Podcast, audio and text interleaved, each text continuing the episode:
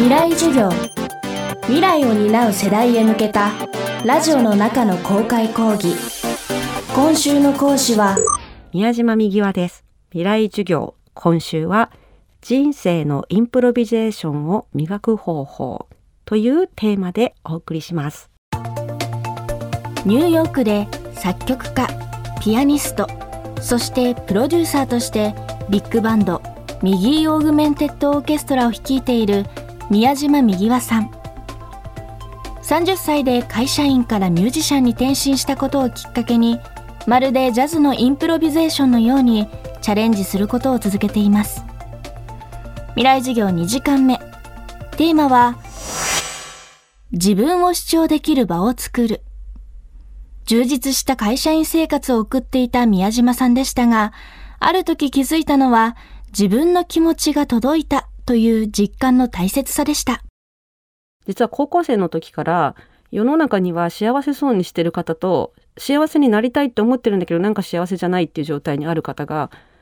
2種類に大きく分けると分かれちゃっているなっていうのに気がついていてそれをだけどみんな幸せになりたいと思っているっぽいからそれに貢献できるその幸せな人の数が増えるっていうのに自分が貢献するためには何をすればいいんだろうっていうのが高校の時からの興味だったので大学ではあの教育のお勉強をしたんですけどでもその後に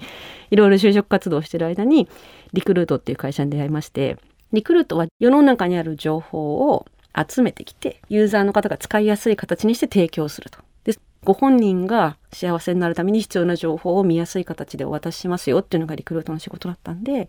これ私が高校の時から興味ある のをやってる会社じゃないかって思ってリクルートに入ったっていうのが一番最初の社会人としてやろうと思ったことで。けれども私その時期から音楽をあの始めていたんですアマチュアミュージシャンとして。でそのアマチュアミュージシャンとして音楽をやってる時のこうすごい手応えとマガジンを通して得られる手応えっていうのにかなりの差があって。でそれで結局私は音楽の方に行くことになるんですけど。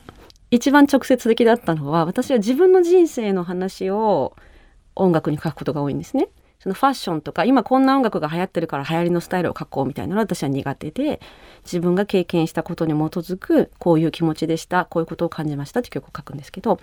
それを聞いていただいてるだけのはずなのにお越しになったすごい小学生ぐらいの子からもう引退なさってるみたいな老若男女ですねまさにの皆さんが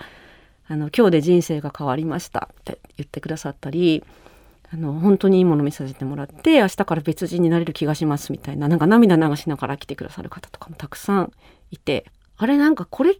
てこっちの方が私がやりたかったことにすごい近いそのコンサート例えばやりますとでその時に100人200人ぐらいの方にお会いしてその方たちがそうやって感想を言いに来てくださるのと一方でその旅行雑誌のリクルートの旅行雑誌って皆さんご存知だと思うんですけど20万部とか発行してたんですよ当時。でそれを毎月出してるので全然違う数なんですけど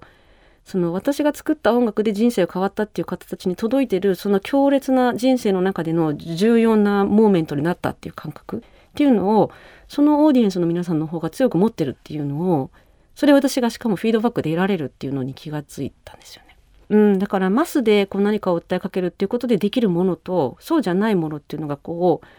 違いがあるんだなっていうのが分かって本当に好みだと思うんですけど私は今までマスの方がいいって思ってやってたんだけどそうじゃなくて丁寧にお一人お一人にコンサートとかでやってみたんですけどねお一人お一人っていう感じで結構ね2,000人とかになってもできるんですよ。お客様の数が増えても音楽って不思議で一つのケーキを例えば2,000人で分けてるとしたらすっごいピース小さくなっちゃうんですけど音楽って2,000人と分けても1万人と分けても減らないんですよね。それだけの濃度のものを差し上げることができているって感覚も私もいただけるしそこがすごく面白くてはい。会社員からミュージシャンという道を選んだ宮島さん。個性がそのまま自分の価値になる世界で学んだのは自分を感じるということでした。会社辞めてから気がついたんですけどやっぱり日本の教育って和をもって尊しとなすで作られてるんですよ。もうやっぱり聖徳太子の時代からずっとそうでそれを多分覆すことはできなくてそれが日本のいいところだと思うので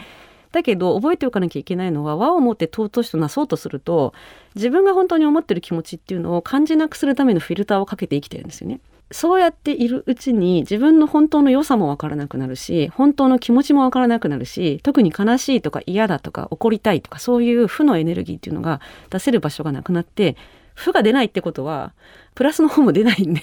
なので、えっと、何かしら今私はこの職場に合ってないんじゃないかとかなんか違うことをした方がいいんじゃないかと思う方はやめてしまう前にまずは感じる力を取り戻す努力をその職場の中でいいからやり始めるっていうのをすることによってやっぱりお金の不安がある状態で自分の夢を追いかけるって難しいと思うんで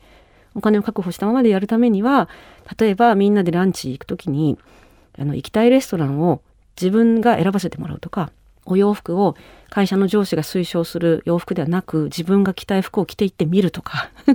それができなかったら腕時計だけそうしてみるとかそういうふうに自分の主張を少しずつ生活の中に入れていかないと思い出せないんですよ。最終的にはでもやってみるとわかるんですけどそんなに和を持って尊しとなそうとしなくても和になるんですよ日本人って。それが日本人のすごいところででだから今気遣っているのの多分100%の気遣いをしてるとしたらそれを2%ぐらいにしても輪に勝手になるのが